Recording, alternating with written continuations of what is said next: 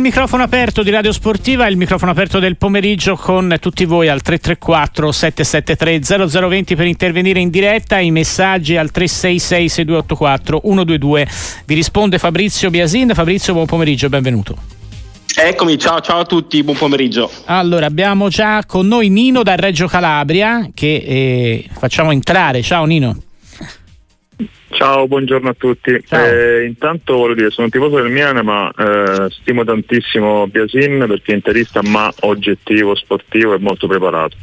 Poi, oltre a questa premessa, volevo dire, eh, non so se è d'accordo con me Biasin, volevo chiedere questo. Io credo che l'Inter da tre anni, quindi compreso questo in corso, abbia la rosa più forte in Italia e credo tra le prime cinque in Europa. Quindi volevo sapere cioè, volevo chiedere a Biasin come mai la maggior parte diciamo, degli interisti e comunque degli sportivi mh, valutano positivamente Simone Inzaghi, cioè tre Coppe Italia, due Supercoppe italiane e poi la finale eh, di Champions eh, ok, se l'è giocata a testa alta, solo che per arrivarci ha incontrato Porto, Lisbona e Milan, cioè squadre nettamente inferiori all'Inter, quindi volevo sapere cosa ne pensa.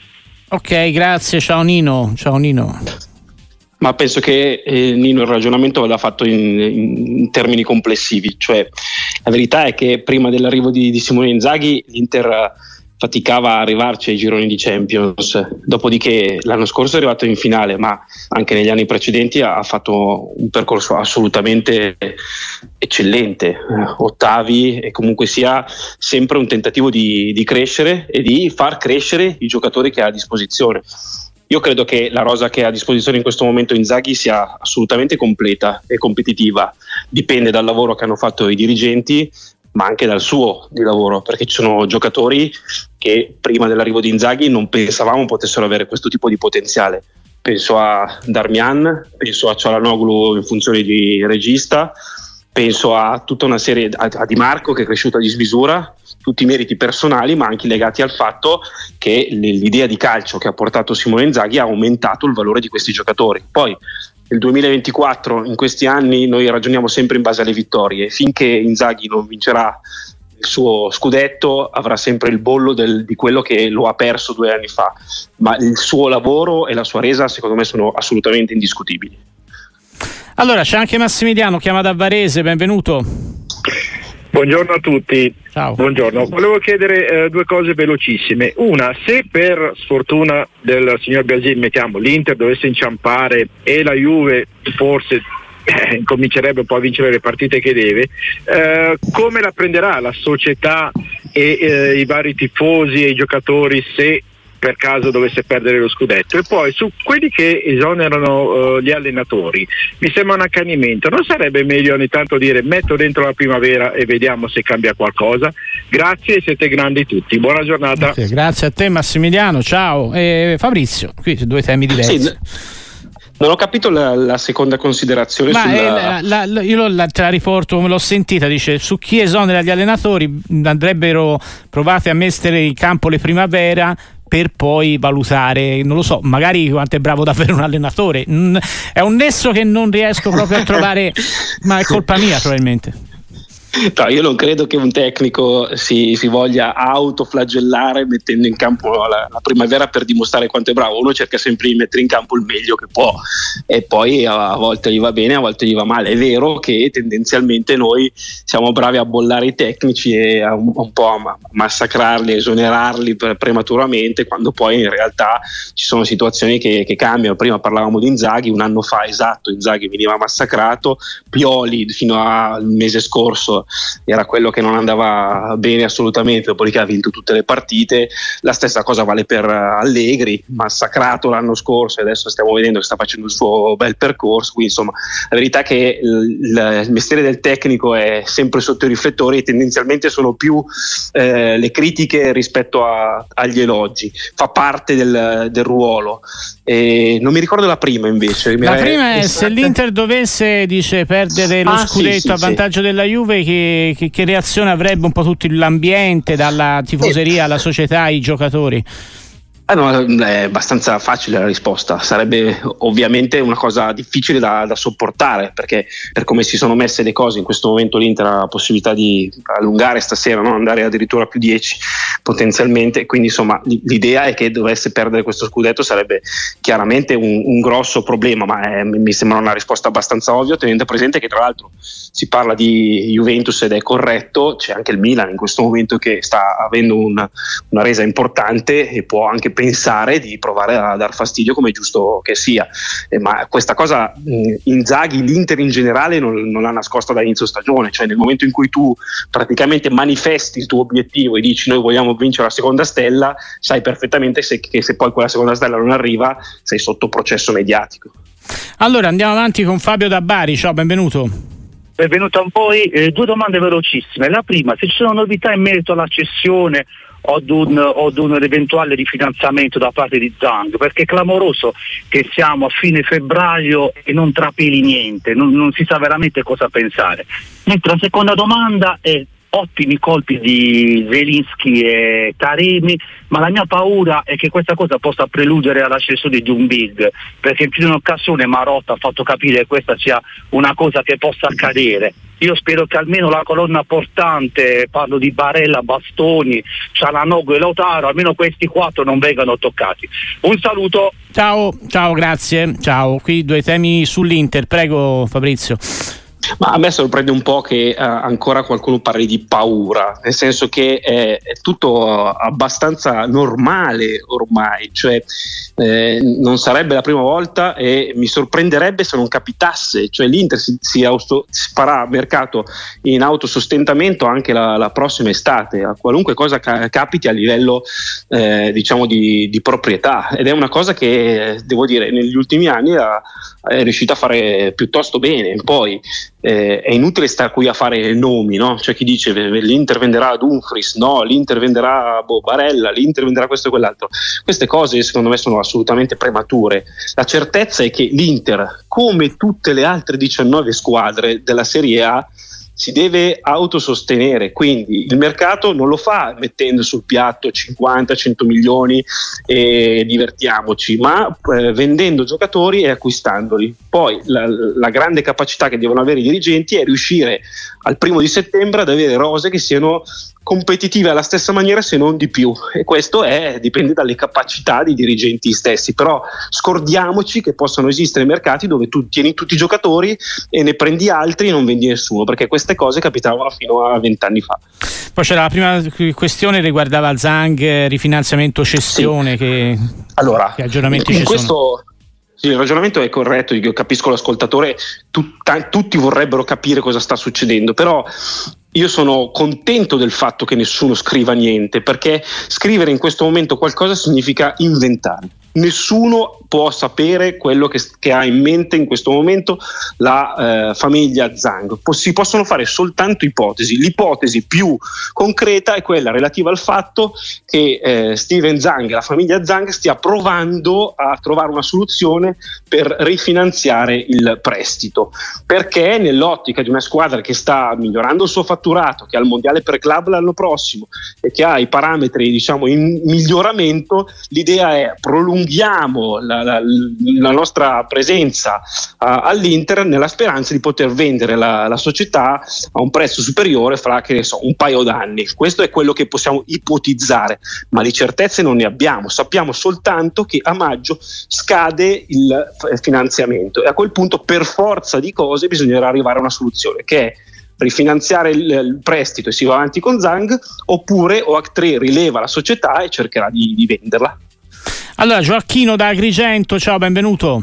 Salve, benvenuti a voi e un grande saluto a Biazin, persona veramente ciao. corretta e per bene. Quindi volevo fare solo Grazie. delle valutazioni, eh, soprattutto su, sulla Juve che ha bisogno di un centrocampo, eh, totalmente, soprattutto nella figura di un metronomo che sappia far girare la squadra, che Locatelli, con tutto rispetto, è un ottimo giocatore, ma è una mezzala l'Inter ce n'ha due addirittura, c'ha Cialanoglu e Militariani, quindi eh, parliamo di tutt'altra cosa. Poi la difesa e l'attacco possono anche andare bene con le varie piccole modifiche.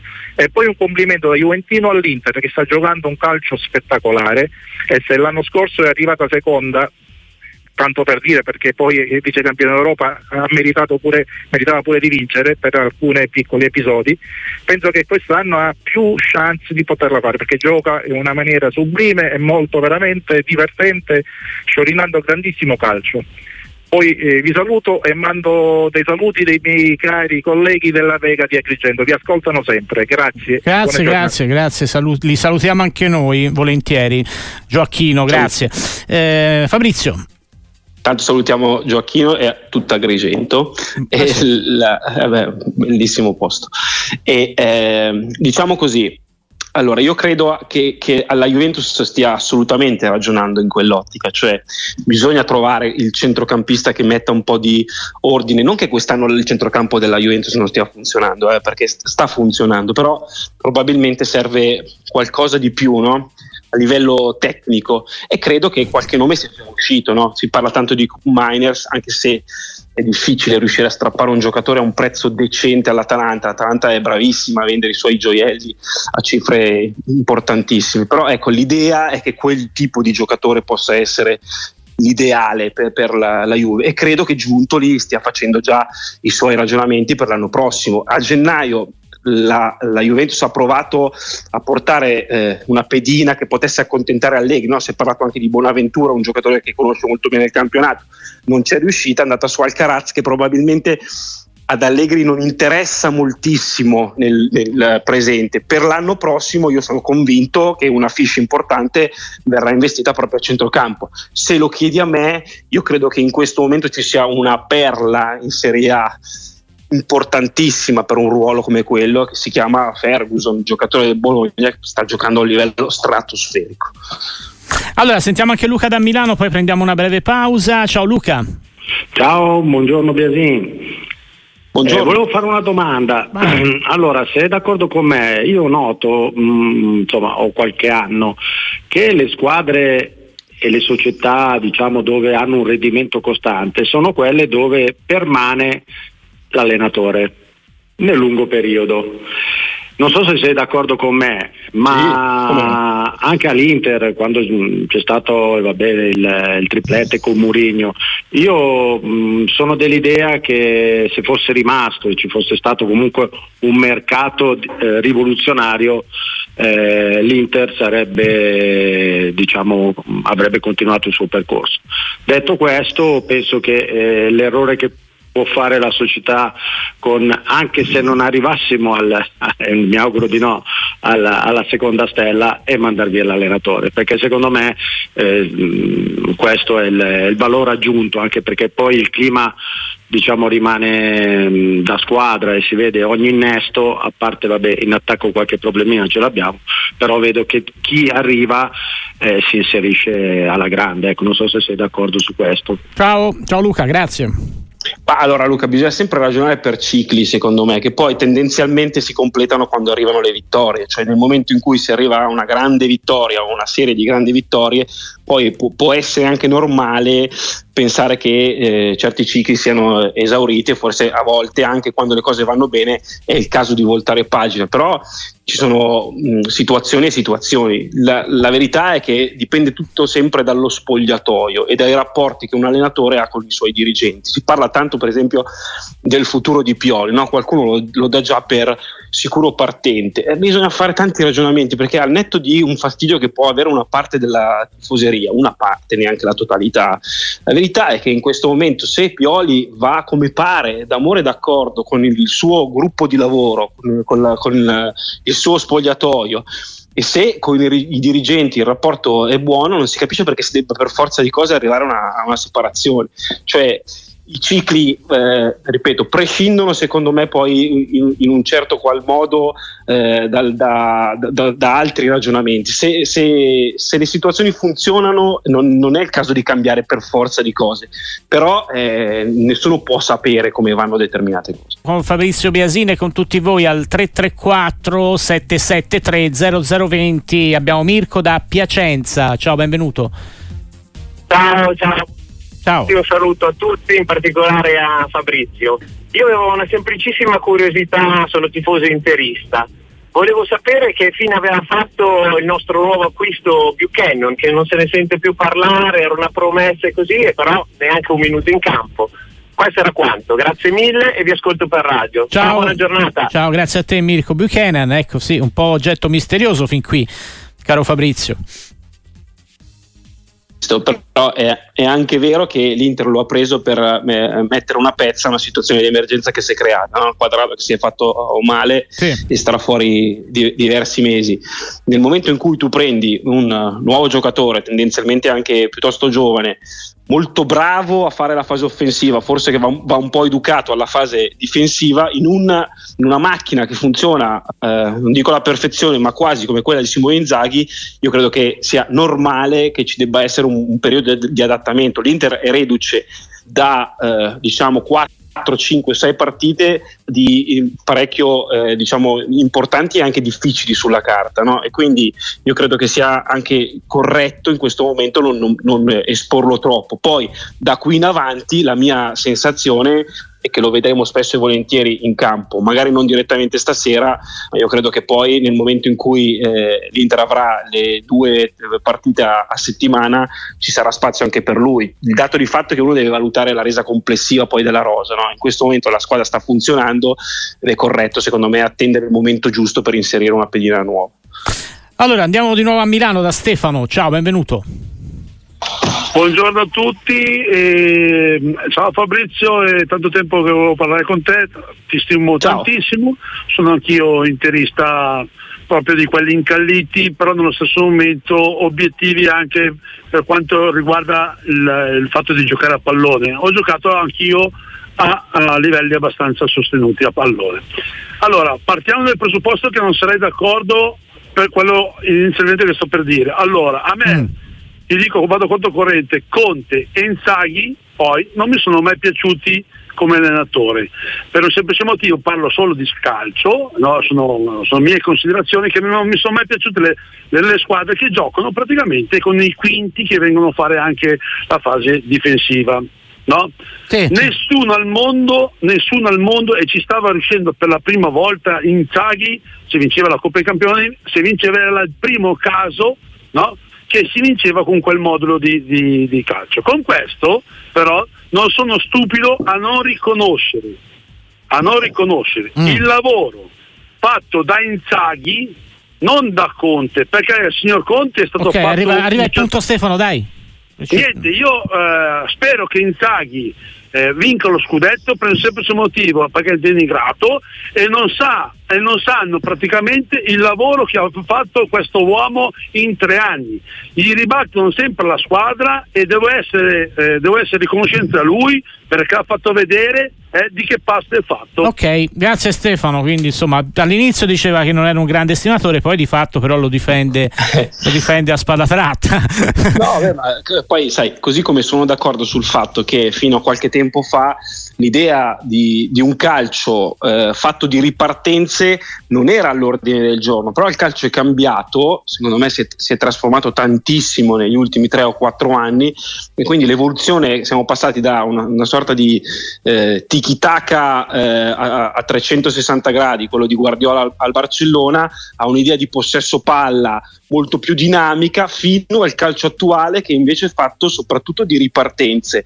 E questo calcio molto moderno no, che prevede la costruzione dal basso e appunto l'attacco delle seconde palle le ripartenze si sposa secondo me molto bene al, al 3-5-2 e credo che sempre più squadre giochino con questo tipo di eh, modulo tattico. E quindi io credo che in realtà in questo momento sia anche l'idea di calcio più moderna, quella di Simone Inzaghi, per il resto io sono d'accordo con l'ascoltatore, cioè veramente lui ha dimostrato di saper eh, lavorare ad alto livello, l'anno scorso in questo momento viveva il suo momento peggiore perché la squadra giocava già un buon livello di calcio, produceva le sue 20-25 occasioni a partita, ma perdeva le partite perché da un punto di vista caratteriale non aveva ancora raggiunto quella consapevolezza che poi ha maturato a partire dalla primavera dell'anno scorso. Adesso invece oltre all'idea di calcio ha anche questa consapevolezza e lo vediamo nei momenti di difficoltà. L'Inter va sotto all'Olimpico contro la Roma in uno stadio molto difficile, non si fa grossi problemi e in 20 minuti mette a posto le cose e questo è merito dei giocatori, io credo soprattutto dell'allenatore. Allora Fabrizio da Alessandro, tuo omonimo, ciao. Ciao, buon pomeriggio. Allora, io sono, io sono, hanno chiamato molti interisti, io invece sono milanista e volevo parlare di Leao perché ieri sera è tornato al gol però viene un po' da una stagione con alti e bassi dove ha alternato buone prestazioni ad altre un po' meno buone. Allora volevo avere un giudizio su Fabrizio, cioè il giocatore sì. alla fine è questo oppure possiamo aspettarci un ulteriore salto di qualità? Grazie. Ciao, ciao, grazie a te Fabrizio. Leao. Allora, sono, sono, contento di questa domanda perché io sono un estimatore della prima ora di Leao. Per me eh, le, le, critiche che a, arrivano spesso e volentieri quando so, il Milan gioca male una partita, tendenzialmente si punta il dito contro il giocatore più rappresentativo, no? nel caso specifico Leao che secondo me invece in realtà eh, è, il, è, il, vero punto di forza di questa squadra. Io credo che oltre il 50% dei gol del Milan nascono da idee di, di Leao. Questo non significa che però vada solo unicamente celebrato. Ieri ha giocato un partitone, tendenzialmente gioca sempre buone, eh, medie partite, però per me deve evolvere, perché io continuo a pensare che il suo potenziale sia molto superiore. La mia sensazione, mi sbaglierò, è che lui debba eh, riuscire a diventare più egoista. Qualcuno lo ha massacrato per un gol sbagliato contro il Newcastle, eh, tacco davanti al, al portiere. Da quel momento lui ha iniziato a eh, diciamo, snocciolare assist a ripetizione per i suoi compagni. Io credo che la sua evoluzione beh, possa passare dalla eh, sua capacità di, di, giocare più vicino alla porta e di concludere di più, perché continuo a pensare che lui possa essere un giocatore da 20 gol uh, a stagione, deve semplicemente evolvere la sua idea di calcio. Allora, Marco da Treviso ora in collegamento con noi, ciao. Ciao a voi, grazie per avermi richiamato e ho un grande piacere di parlare con voi. Una domanda grazie. molto veloce. Ho visto nei mesi scorsi eh, le entrate commerciali dei club tedeschi. Mi stavo chiedendo come mai i club tedeschi, anche meno diciamo, nostri, dei nostri top club, Inter, Milan, Juve, eh, hanno introiti commerciali così elevati rispetto ai nostri. Credo che sia un punto su cui in Italia si dovrebbe lavorare molto e voglio sapere le vostre considerazioni e quelle di BS. Ok, grazie. Alcuni club tedeschi hanno insomma alle spalle anche grossi gruppi tedeschi, mi viene in mente Wolfsburg sì. no? e via di c'è Bayern Monaco poi. Fabrizio. Sì, ci sono sempre dei colossi alle spalle, ma soprattutto il, il sistema calcio in Germania è eh, molto più avanti rispetto al nostro. Lasciamo perdere gli stadi di proprietà, no? tra due settimane la Lazio andrà a giocare all'Allianz Arena, chi, chi, ha visto una partita all'Allianz si rende conto di, di, cosa significa stadio di proprietà ad alto livello, ma al netto di quello la verità è che eh, il loro sistema calcio eh, funziona in termini molto diversi da quello nostro. Da noi si cerca, ognuno cerca di difendere il proprio orticello, no? prendo una decisione eh, a seconda di quello che interessa a me. Altrove invece si ragiona a livello di sistema, si prende una decisione perché per fare aumentare la resa del, del, sistema. Fino a quando non usciamo da questo circolo, eh, definiamolo vizioso, ma soprattutto molto egoista che, che, c'è, che c'è, nel nostro paese, sarà difficile riuscire ad, a avere una, una, resa complessiva superiore. Dopodiché non buttiamoci neanche troppo giù, cioè questa cosa del ranking che abbiamo visto nelle ultime 48 ore no? con l'Italia che è al primo posto, perché evidentemente eh, siamo eh, brutti a livello gestionale, ma riusciamo comunque a funzionare in un modo o nell'altro. Pensa se avessimo anche eh, le strutture, gli impianti e una capacità di ragionare appunto da sistema. Allora, torniamo a Milano ancora da Roberto. Ciao, benvenuto. Ciao, buongiorno, sono Roberto, l'edicolante di Milano, lo devo dire, perché sennò i vostri ascoltatori che vengono da me in edicola non mi riconoscono. ok, non facciamo pubblicità però, eh. Vai. Dove, dove? No, no, infatti non ho, detto, non ho, detto, il nome dell'edicola. Benissimo, va bene. No, dici, dici, la piazza, la via, la piazza, la via, e poi vengo a trovarti. Ah, io sono vicino all'ospedale San Paolo, in via, mm. via De Nicola. Scuola Calcio Milano okay. è di fronte a me praticamente. Eh, vi chiamavo perché qualche tempo fa avevo chiamato proprio in merito a tempo eh, effettivo di gioco, che a me piacerebbe che venisse attuato, e neanche a farlo apposta questa storia dei cartellini azzurri anche per le simulazioni che avevo appunto detto ai tempi. Quello che vorrei sapere da voi eh, perché c'è questo restio ad avere eh, qualche cosa, uno strumento che eh, metta fine o comunque cerchi di migliorare il nostro bellissimo calcio perché queste finzioni che sembra che gli hanno sparato alle gambe, ieri ne ho vista una in campo con il Milan, era a terra morente quando la palla è stata respinta verso di lui, si è alzato in piedi ed è partito questo giocatore del Ren e io non, non riesco a capire, lo trovo ovviamente da sistemare, però eh, come tutte le cose bisogna almeno iniziare, perché ragazzi io guardo le partite con la paletta per i voti perché i tuffi sono migli- migliori che della piattaforma da 10 metri. Cioè, quindi ascolto dalla radio la vostra risposta. Ciao, ciao, ciao e buon lavoro, ciao Roberto. Ma non so se ne abbiamo parlato direttamente con Roberto qualche settimana fa, no? prima del, dell'idea del, del, cartellino blu, blu. Eh, però io sono abbastanza d'accordo, cioè se, si è ragionato tanto no, su queste espulsioni a tempo, per me dovessero mai diventare eh, veramente organiche, cioè dovessero mai passare, avrebbero anche molto senso per quelli che eh, perdono tempo uh, simulando degli infortuni, dopodiché diventa molto complicato stabilire se uno simula o non simula un infortunio. Però è vero che tante volte questa cosa stucchevole dei giocatori che si buttano a terra al, al primo tocco eh, penalizza poi il, il gioco in, in, generale. Purtroppo non è semplice eh, de- decidere, codificare una cosa del genere, però sono d'accordo con lui, cioè il, il nostro calcio in questo momento in cui si cerca di avere uno spettacolo più veloce che possa annoiare il meno possibile, spesso è penalizzato da una serie di giocatori che si buttano a terra al primo soffio di vento. Sentiamo anche un vocale con la nostra regia. Ciao ragazzi, ciao Fabrizio. Gioca Arnautovic per il fantacalcio, questo dubbio. Grazie, Fede da Genova. Andiamo sulla partita di stasera, caro Fabrizio.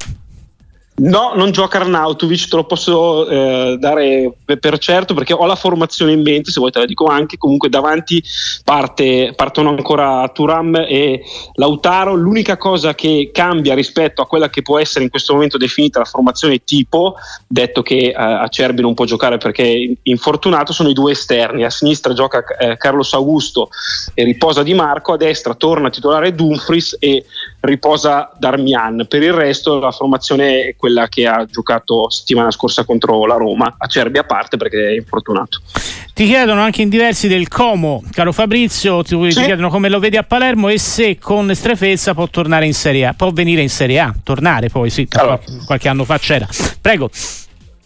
Sai, tante volte arriva il grande giocatore dalla, dalla Serie A a livello inferiore e eh, devi capire se è sceso perché eh, diciamo scottato da un trattamento non adeguato in Serie A e quindi non c'ha voglia oppure arriva e subito vuole dimostrare. Strefezza fa parte di questa seconda categoria, no? è arrivato due partite, due gol e la sensazione che il Como abbia proprio preso un giocatore che con la categoria non c'entra niente, no? quindi uh-huh. è chiaro che lo, l'obiettivo del Como è provare a, a, a, venire in Serie A senza passare dai playoff.